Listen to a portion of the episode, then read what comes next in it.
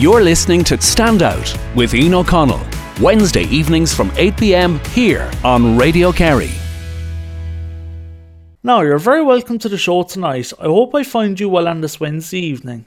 I'm delighted to say that my guest this week on Stand Out with me, Ian O'Connell, is Siobhan Walsh.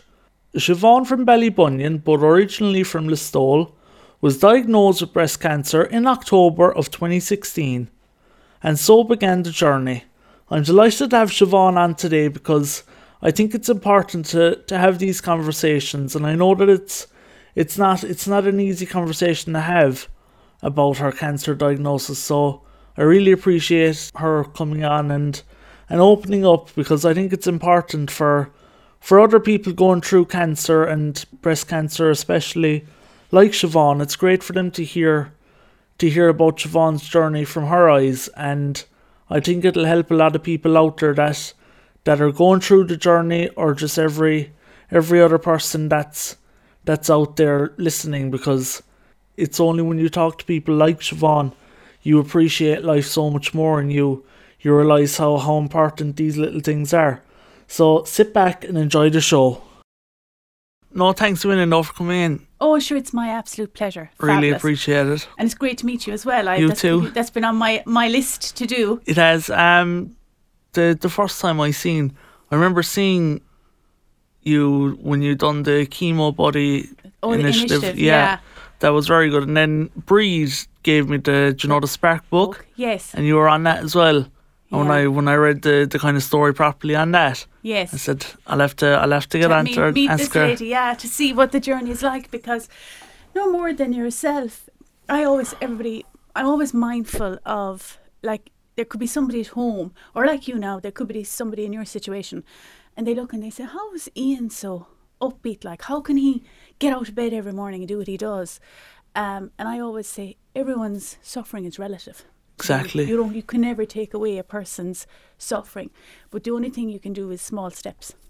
That's it. And you know, that goes for everything in life, you know. Yeah. Small steps. Um I suppose do you want to take me back to twenty sixteen Sure. when you got diagnosed. I remember reading in was the Farmers Journal Yes. done a, a nice article on you and you were you brought didn't you bring one of your children or something That's for right to the doctor. Yeah, And there was I'll- kind of I'll a back then. call. Yeah, it was. Um, Dara had a chest infection, and I went to Dr. Tush in Tralee, and um, he, like, he obviously gave the antibiotic and whatever else. And I said, "Oh, are you finished?" We'd be family friends, and I said, "Are you finished for the evening now, John?" And he said, "No." Uh, my last appointment this evening, I have to close the doors, is a lady with very late stage cancer. she had to break the news her. And he had to break the news to her. And I went home that night, had my shower as I normally do, and looked at the lump under my arm. I went, oh. So I rang him in the morning. I said, John, I have something to tell you. I have a lump under my arm. And he was so cool and calm. That's okay, Siobhan. He said, but you do need to come in now, please. So when he came in then, and I knew by his expression, you know, he was trying to be as, you know, stoic as possible. And he said, no, no, we, we need this to go to Cork. We need to go to Cork to have a look at this. And so it kind of all took off. Literally within a couple of days, I got the appointment. Um, and you know, the way you have an instinct yourself, Yeah. you probably would know. You probably know yourself. I think you know your own body As well as anyone. as well as anybody, Yeah. as any doctor. And I knew straight away by the way they were feeling it and biopsying it. And I remember thinking, my I drove myself because I'm hugely independent. And I remember thinking on the day, oh gosh, pff, you know what's what's happening here? going to come. What's going to come down the road here? And by Friday there was a phone call. Could you bring your next of kin up? And that was kind of the whole. So you, kickstart of it you kind of do you wanna that microphone is do you wanna push a tiny bit in closer? okay. Yeah, it's perfect. Yeah. Um and when you went for the, the biopsy and you got that phone call to come up with a relative, what was going through your head then? Because I can I can only imagine like Well, I guess for as a mother, the first and foremost, children. I'm sure your own mom and dad would say the same. As a parent, you would take anything apart from your own child. You know, you don't want to for them to have to be upset or suffer. So that was my first and foremost. Oh my God, you know, all alarm bells went off. It was the end of the world. I took probably about a, I'd say, a good hour and a half. I remember they were at school did you think the worst straight away? No, I'm never fatalistic. I'm a bit of a Walter Mitty in that respect. Um, I always have to see the positive in everything. But I also had to kind of say, okay, Siobhan, don't be a fool either. This is really serious. You know, you have to come to terms with this. So I did my crying and everything else, and then I had my my cup of tea. Um, cup of tea, I think, for us Irish, it solves an awful lot Solves a lot. solves a lot and got up then and uh, collected the kids from school and you know uh, I said I wouldn't tell them until I actually had to Yeah. so then uh, their following week was more scans and everything else and to determine where else could the cancer be etc and what was the plan of action and so on from there And how old were the, the kids at that point? they were in 2016 they were uh, four Four. yeah And like I suppose when for any mother with children, but especially when you have them that young, yeah do you know, you're kind of saying, when will I tell them? How will I tell them and stuff? I think you- you nearly had to tell them when when we came to the bald head stage. Yeah. You know, if they went to school one morning, and of course I'm a fierce, funny devil altogether, Ian. You know, I had this thing in my head that I was going to be the only person that ever did chemotherapy that the hair wouldn't fall out of their head. Yeah. So I left it. I left it until I went into the shower one morning, and the whole lot came out. Really? So then the panic was when they get back from school, um, would I have a wig? Would I leave a bald head? Would I wear a hat? What was going to be the The thing? solution, yeah. So I went off to Limerick anyway and got a wig. And um, when they came in from school, they thought I was having the crack because I'd be fun. You know, I'd be, we'd always be having fun. Yeah. And um, of course, they pulled the wig. And the wig came off and there was no hair, so they got an awful Go shock. away. So then I had to explain to them, I said, look, mom has to have medicine Yeah. um, because I'm, you know, I have a little lump and I've got to get rid of it, and mom has to have medicine. Never mentioned the cancer word because I was afraid that they'd go to school Yeah. and someone would say, "Oh, my nana died from cancer," or, you know, my granddad or my auntie or somebody, and uh, you know, there'd be no turning back from explaining that. So I said, "Do you like the wig?" No. So I said, Really? "Right, we'll we'll leave the bald head." So Yeah. so they were quite after I'd say 24 hours, they didn't even take notice of it anymore. Really. Like children are hugely They are. resilient. They are. And like you Fabulous, like you said, you didn't want to say the word cancer because at that age, you know, Yeah. I think cancer it has touched every family in in in Oh, the every, world. every neighbourhood, every friend, somebody along the line has had to deal with the diagnosis of cancer. And I think more and more, unfortunately, the numbers are showing that, you know, there are more and more diagnoses every day. Even Yeah. in the, the oncology unit in Tralee, they will tell you that, you know, that the numbers are, are huge, you know. and that was in October when you got diagnosed, That was Dece- the first one was December 2016. 2016, and would you believe the next reoccurrence was back again in December 2019? during just before COVID. Yeah. So, um, And the first time you got diagnosed, that was leading up to Christmas. yes. And was that like Christmas? I know it's Oh, written off. yeah, Written off, and absolutely. like when you were trying to have a a good time as much as you could with family and friends, that must have been in the back of your head through the whole Christmas. oh, absolutely. But, you know, you kind of have to carry on. But I, I think an awful lot of it was almost on, on auto control. It was like, I remember sitting eating the Christmas dinner in my pajamas. Really, Um, and that would never be me. There'd always be mass, um, you know, the whole regalia, lovely, you know, dressed beautifully and sit down at the dinner. And I remember sitting there in my pajamas going, I actually can't. I just have to get through this Yeah. day. And then I knew that the first of Jan- they actually wanted to start treatment before January, and I wouldn't have it. I needed the Christmas period with the children yeah, and family life. And then on the first of January, I said, okay, I was ready then that was the day. that was my D day, you know, for for treatment. But um, you know, it's it's an extraordinary journey, Yeah, um, as you can imagine. I mean, anybody with any type of a serious illness, it it makes you. It's almost like a reset of who you are.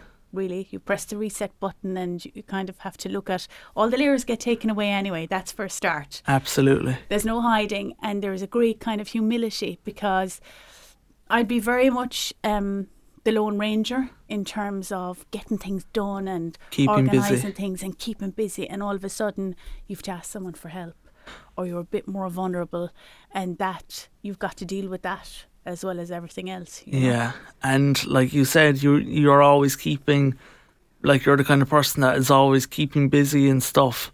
What would you say was the the biggest? Because I always say, and I've said it on this show so many times, when I had my accident, mm-hmm. and when people ask me did I lose friends, and I I say I didn't lose any friends, I just found out who the real ones were, and I think sometimes it's sad that you have to go through something to realize who's there for you.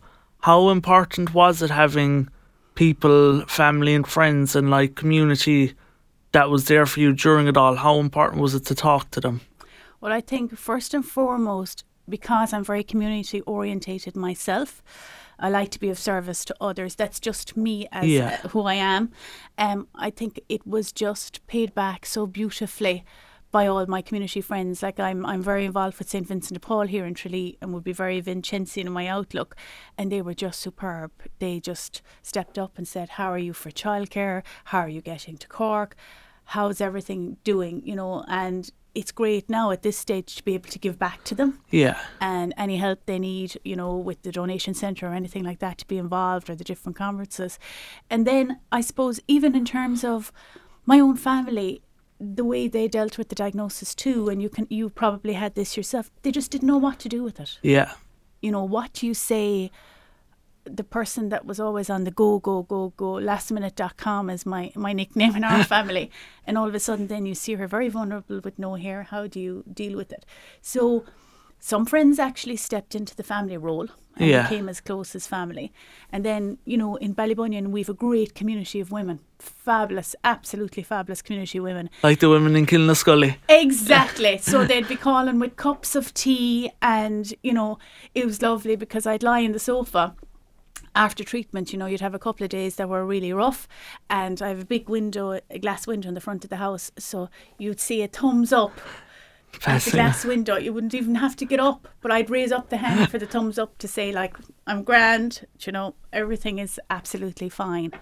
But I, I suppose the the other important thing to say is that um, sometimes when you hear, oh, you need to have a positive mental health attitude, um, that to me is almost like forcing it on somebody. Yeah, What I would say is a good a good mental health attitude as opposed to a positive or a negative one because no one knows when you're in that situation how you're going to react. There may be somebody at home today going through treatment that says, Oh, that's fine for Siobhan, she's nice and fluffy and Yeah. Ian all happy there and you know, but I'm absolutely in agony here. And what I would like to say is that even in the darkest days, if you can find one thing to hang on to, whether it's a nice walk, a cup of tea with a friend, you know, or it's something to look forward to. the But smallest things. The smallest things, but that's what you actually have to hang on to. You know? Absolutely. Um, and they're the things that will make the difference and will get you through. And also being able to talk. There are days you won't be able to talk Yeah, uh, you won't feel like it. But knowing that there's somebody at the other end of the phone that you can just pick up to and be yourself and say, you know, it's it's awful. I hate it. It's Yeah. awful, and that they listen to you and give you that time without you know forcing you to be positive or saying, come on, come on. You know, just accepting it how it is. how it is, and going with the the kind of flow it can't be forced really. When you um, and I know when you when you were first diagnosed, when you had to go for chemo and treatment, chemo and treatment. I remember reading in the Spark book you went to the double doors to go into the room, mm-hmm. and there was a room full of people that was getting treatment as well.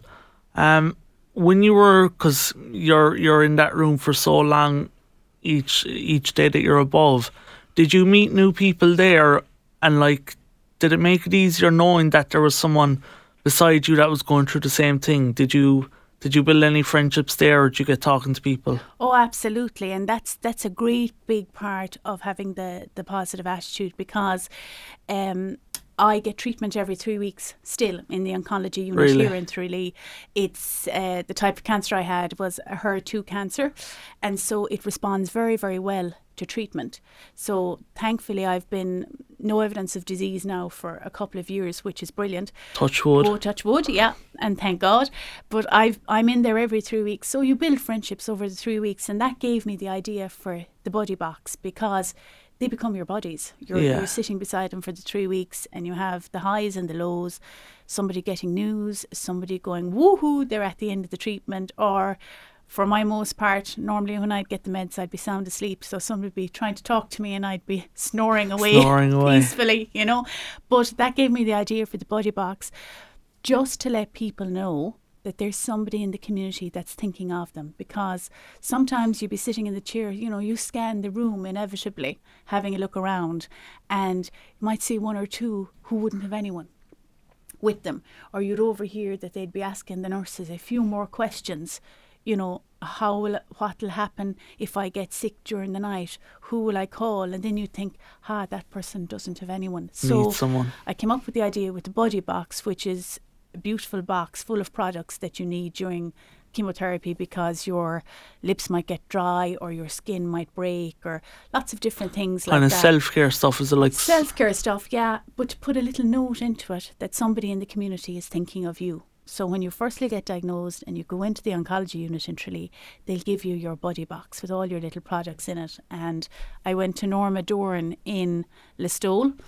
It's the chemist, isn't That's it? right, yeah. Told her my idea and she absolutely loved it and came on board hugely with it so that every patient gets a, a buddy box. It's sponsored by a member of the community. You can go in and buy the box in Doran's.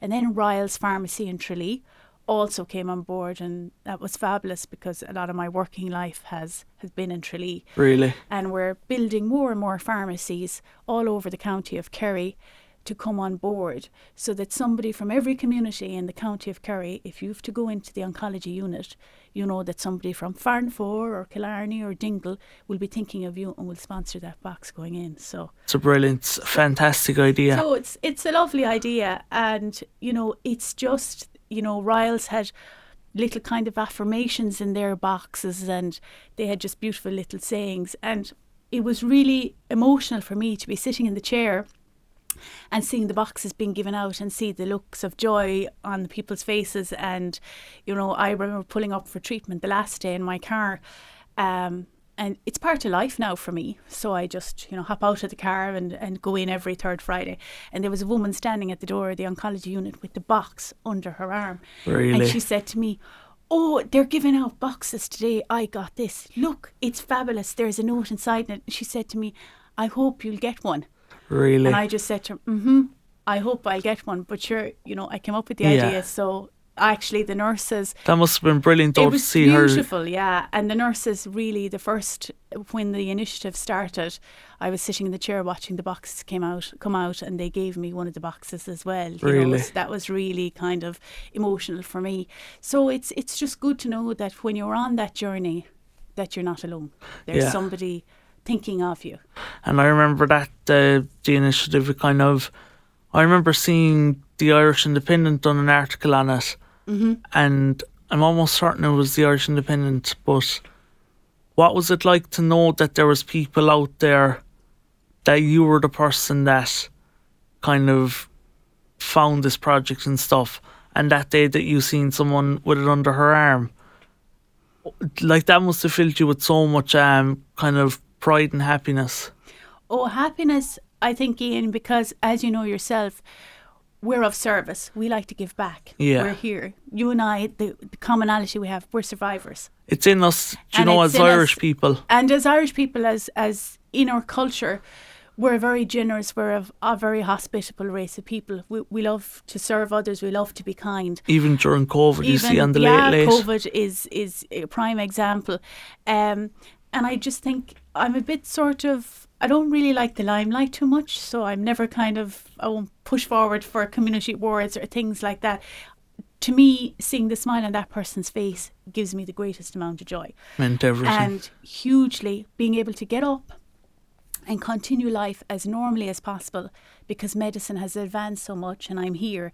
That's an absolute gratitude, you know, that nobody could ever take away from me. I'm absolutely thrilled every morning that I, I'm able to get out of bed and go about my, my daily business as normal and go to work and, you know, find joy in those things and do things with the twins and, you know, it that is my pleasure. That's my gratitude. You know? it's, it's better than winning the lotto.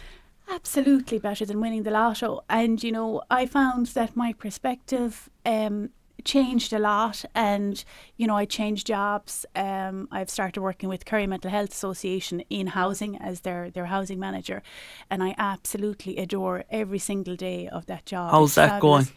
brilliant um, anybody with a mental health diagnosis and a housing need uh, through Kerry County Council and in conjunction with Kerry Mental Health Association and the um, HSE Kerry Mental Services, um, we have nine houses in Kerry and it means that somebody has a permanent home It's brilliant. which is just gorgeous.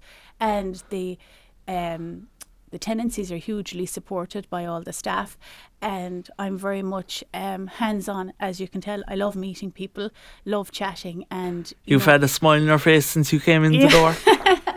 and I just love I love people and I love the fact that no matter what diagnosis you are you have or are um, or what illness you have that you know the roof over your head is important for your recovery and I bet you one of the things that was important to you was being able to go home It's your safe Home. place, isn't it? home is your safe place yeah. It's absolutely. And the same for me when you know no matter the operations or the chemo or radiation i loved coming home. And that kind of stuck with me. So then working in mental health obviously having a good mental health attitude and the whole housing was just you know a fabulous area to be able to work in. Um I probably would like to say that you know anybody going through any type of treatment out there at the moment or you know having any difficulty don't suffer in silence reach out you Absolutely. know, take a small small step you know act, nobody's going to judge you um, nobody's going to tell you what to do but there will be somebody there that will listen Absolutely. And mental health is such a, a topic now, and I think a lot of people kind of bottle it in. Whereas if you reach out and ask for help, that's the hardest. It is step. the hardest, and you know, I think it's fair to say that um, everybody grapples with their mental health at some point in life. Yeah. You nobody goes through life plain sailing. There are up days and there are down days, and you'd hope that when you have the down days that you're going to be able to get back up. And sometimes you may need a, you may need help. You may need medical help to to get back up, and that's all perfectly fine. You know, but the main thing is to to be able to keep going. Yeah, absolutely. And speaking of home there, and we were saying it's our safe place. I remember reading that you, your kind of, your mindset was cancer was in the the house, but it wasn't in you. Did you? You kind of went by that, that kind of Oh, that's, mindset. That's still very much. Um, I don't know whether you'd call it a naivety or whether you'd call it wonderland, but I see every person as an individual. yeah, So I don't. I don't see you as Ian O'Connell. Um, you know your accident, or you, I see you perfectly in front of me As the Ian, person. as the person, and I would hope that everybody would see me the same way. Absolutely. So when the cancer came into the house, I was very mindful of the fact to say, okay, you came in, um, but you're not staying in me. Yeah. So you're, I'm not going to be defined by the disease. Um, it's not going to take over my life, and I'm going to try and live as normally as I possibly can. Um, anybody listening might think, ah, you know, it mustn't have been that bad, really. You know, sure, she's out and about and she's full of beans. It is actually. There are some days that, you know, might have quite a lot of pain or it mightn't be feeling the best, but you actually have to get on with it because, as I said, it came into the house, but it's not going Not to. in you. It's not going to remain in me. It doesn't define who I am as a person. Um, and you know, with the way lifestyles are, all the different predictors for cancer, stress, and different foods. One of the most important things I think that when I sat down with it and actually almost met it face to face, you know. Um, I used to call it Mr. Sneaky because it was under my arm. and I remember having a conversation with Mr. Sneaky saying, Well, actually, you came from me. No one stuck you on. Yeah. Nobody came on with a zapper and put a tumour under your arm. You came from me. How did we get to that position? So then, when I had a look back over my lifestyle, perhaps areas were stressful or my diet mightn't have been as good as it was. So it gave me a good challenge then to reevaluate everything and, and the way I was living. And sometimes it's purely accidental. Things Yeah. happen, you know. Absolutely. But again, you know, to look back and say, yeah, no, this is not controlling me. You know, I'm going to be the boss here and, and It's live life staying. as best as I can. And I think that's that's a, a fantastic way to to be. we'll go back to 2019 Mm-hmm. when it came back. Yes. That must have been how what was going through your head then. Did you have did you have as much hope as you did in 2016 when it was there first? That's a that's a really good question, Ian. I think that's kind of the nearly the defining question of this interview. Um, I when it came back in 2019, it came back a half an inch away from the original site. Yeah. Um, again, had a shower one morning, came out, and just you know, as I was drying myself, and again, instinctively, when you feel the lump, you think, no, there's there's something. Um, and I was very very fortunate that I have a beautiful cousin, uh, Catherine Lean. I hope she won't mind me thanking her for this, but I she works in the hospital. I remember ringing her and saying, um, I think I'm in trouble. Will you meet me? And uh, she said, yeah. So we went. To, I went to Tralee with the twins, um, and again, very close to Christmas. And we were in Costa Coffee. The Christmas music was playing, and here she was with her hand inside my shirt, feeling this lump in the middle of Costa Coffee, checking it out. And I said, look, with your permission, I think I'm going to ring Mr. McCormick, the surgeon. Yeah. He'd been a former breast surgeon. I knew that all the other services would be shut down close to Christmas. So rang and made an appointment to see him. He was fabulous. Uh, had a look at it straight away, rang my team in Cork, and the whole thing was turned around within within a couple of days. Um, it was a it was a horrible fright to get Yeah. because as far as I was concerned, done, dusted, out the gap. Chapter was closed. Yeah. Um, finished over and out, onwards and upwards. And it kind of, I suppose it, it really stuck me to the ground because it was a case of, ha ha, now what are you going to do? Yeah. And I remember um, all the caps I had from being bald, I put them out into the dustbin. And I had kept one little cotton hat in a box. And I suppose that was my humility check to say, don't get cocky, Yeah. Leave it there Yeah. don't get cocky. And I remember going in and looking at the hat and just absolutely crying my eyes out, saying, Oh my God, we're going to have to do this again. And the one thing that was bothering me at the time, I know this is going to sound hilarious, my hair. I must have asked them about 20 times, Will I lose my hair? Will I lose my hair? Will I lose my hair? Um, and they kept saying, You will. And I just didn't hear it. But again, you know, I have to tell the funny side of my personality as well. Do you think that's important to have a kind of a, an attitude like you're able to not have a a laugh about it, but just have that kind of that kind of wittiness, like like oh, we're saying. humor, Ian. Has Humour, to, yeah. or- and like I'm, I'm like I'm always great for having a a jibe at myself. Like I, Yeah. I actually enjoy it. You know, having the banter and having the crack myself. But I remember, um, again, whatever it is with the hair. This time it wasn't going to fall out, so eventually I was left with a big cock up on top, like alfalfa, until I eventually had to had to get rid of it, you know. But um, like that, there was a, that was a great source of of you know fun for the children, like Yeah. because at that stage, I suppose it's important to say too that they became very resilient.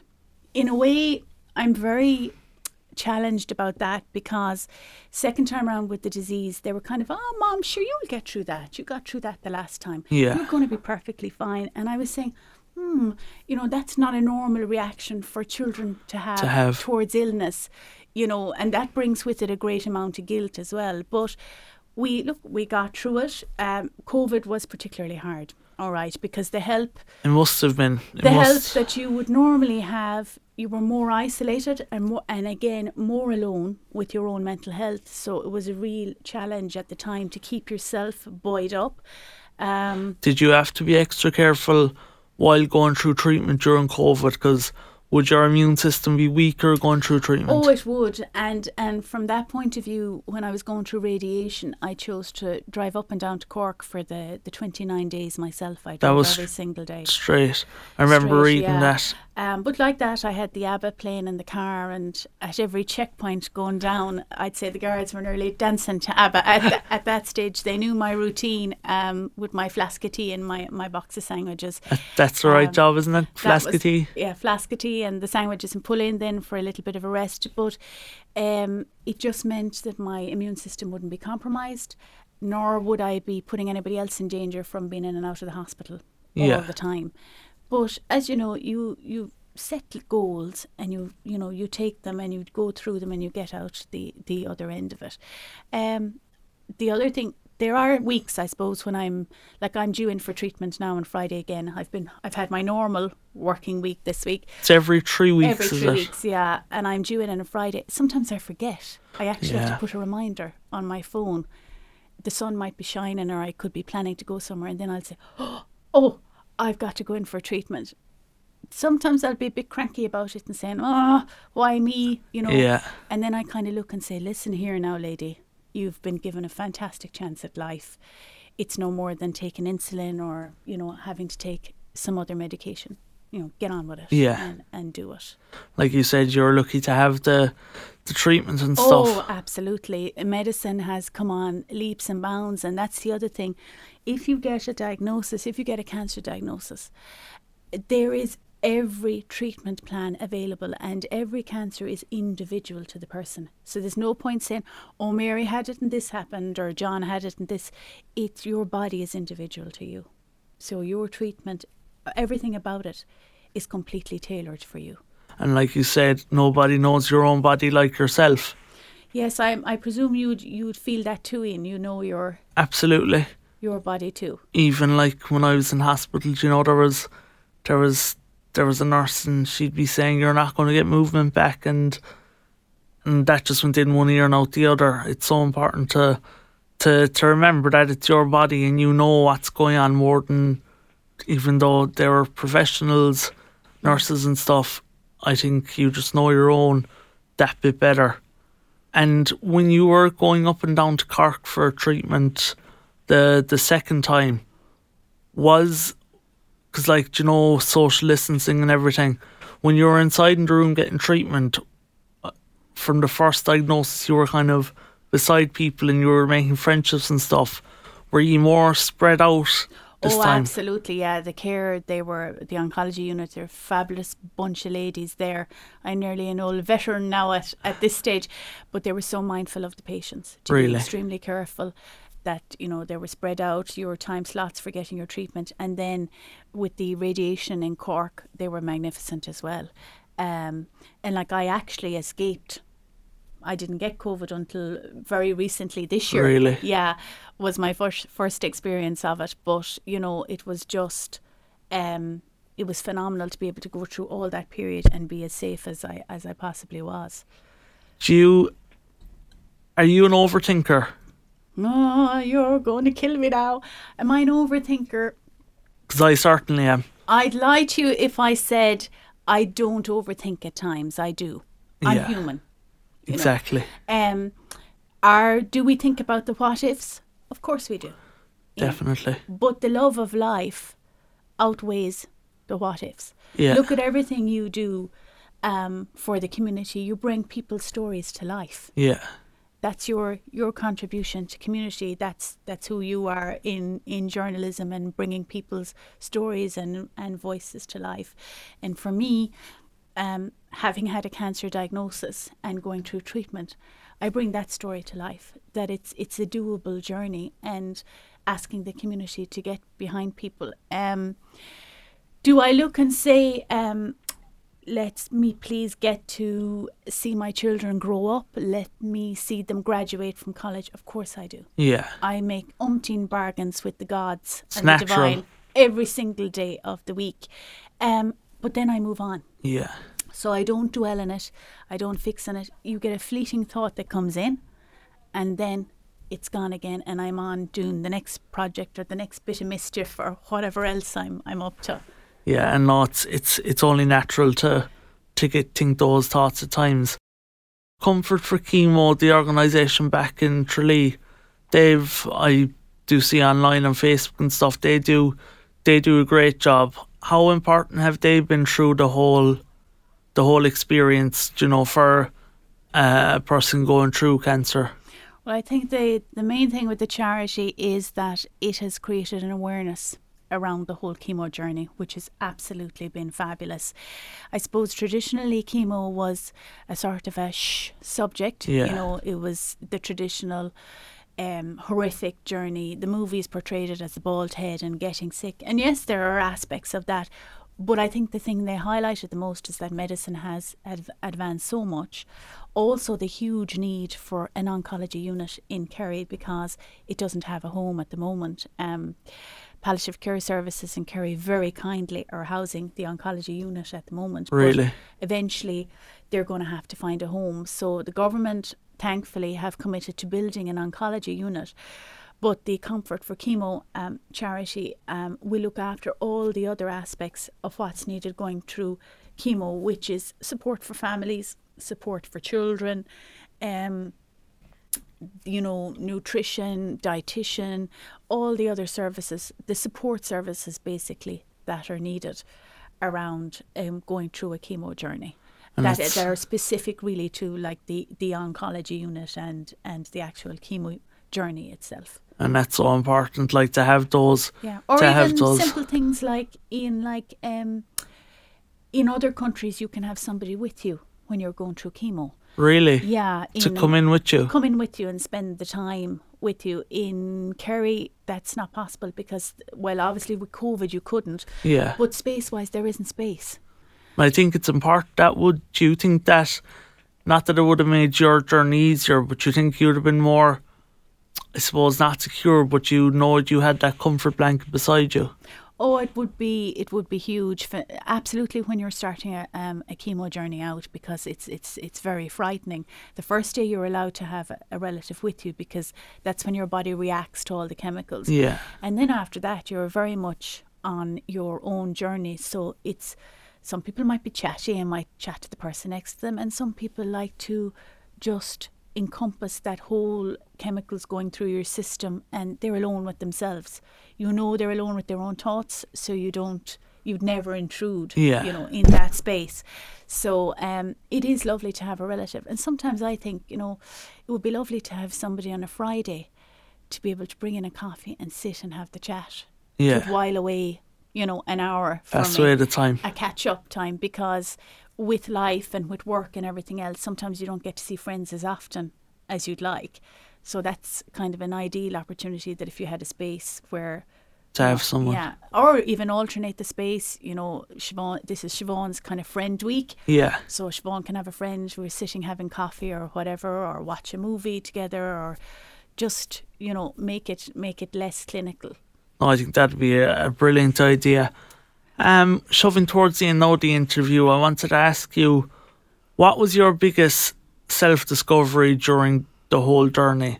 What did you find out about yourself that you didn't know you had in you, the fight or that you didn't know you had before? Um, that's a that's a really mighty question, Ian. Um, I suppose there was always there's always been the survivor in me. Um, my I'm half twin. That's a famous North Kerry expression. I had a twin, and he passed away shortly after we were born. Really? So I always knew that there is there is a survivor in me. That that instinct is very strong. But I suppose in acknowledging that, we also have to acknowledge that um, I'm vulnerable. Yeah. I need to ask for help, which is which was a huge discovery for me. Um, no man is an island. You can't you can't go it alone all the time. Because you like to be independent, like you said. Yeah, I am. I'm very much, you know, out and about, and you know, doing lots of bits and pieces. And I suppose to be able to put up your hand and say, "Look, I'm human. I have my bad days too. I have the days when I cry, or I have the days when I feel lonely, or I wonder about the wonder about the future." So I think that was a huge um, journey of self discovery. And the other things, things that matter to me. Before I started the journey, I have a completely different view of them now. Really? Like you don't sweat the small stuff. Yeah. And I know probably thinking of going, ah, sure, look, is, everyone knows that. Why would it take a cancer journey or why would it take a, a serious accident to make you think like that? But it does, it makes you reevaluate does, absolutely. the importance of everything. you kind of you you don't you don't appreciate the small things till they're you know till they're gone. Uh, exactly. But I think the fact of being able to move on, you know, still help in the community, enjoy family life, and you know, enjoy the the great community that I have and friends in Ballybunion, and still serve through St Vincent de Paul and Kerry Mental Health Association. I think they're the things that make me get up every single day of the week, and plus my my twelve year old twins. Um, you know, they're absolutely fabulous, Dara and Ellie, and you know, they, I think it's good for them to see too. Absolutely. The, the, positive attitude and that any obstacles that you have, that you can work through them or get help to do that. Back yourself.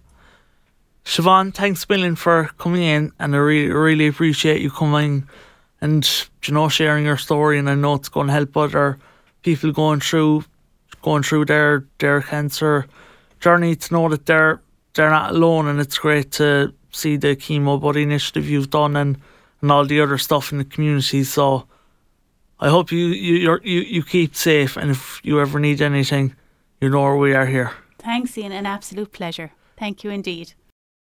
Now, unfortunately, that's all we have time for tonight. I hope you all enjoyed the show, and I really appreciate you tuning in as always.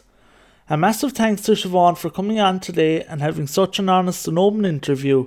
And like I said, I know it's going to help a good few people out there that are going through their cancer battle, or just everybody that listens tonight. I know that you're all going to pick something up from tonight's interview. So a massive thanks to Siobhan for coming on and, and for talking so open and honestly. If you have any questions or requests for next week's show, you can contact me through my Instagram, EanO'Connell321, or through my email address, ioconnell at radiokerry.ie. I hope you're all having a great week Stay tuned in because Brian Priestley is up next with That's Jazz. I'll be back at the same time next week from 8 to 9 pm. Until then, stay safe and mind yourself. You're listening to Stand Out with Ian O'Connell, Wednesday evenings from 8 pm here on Radio Kerry.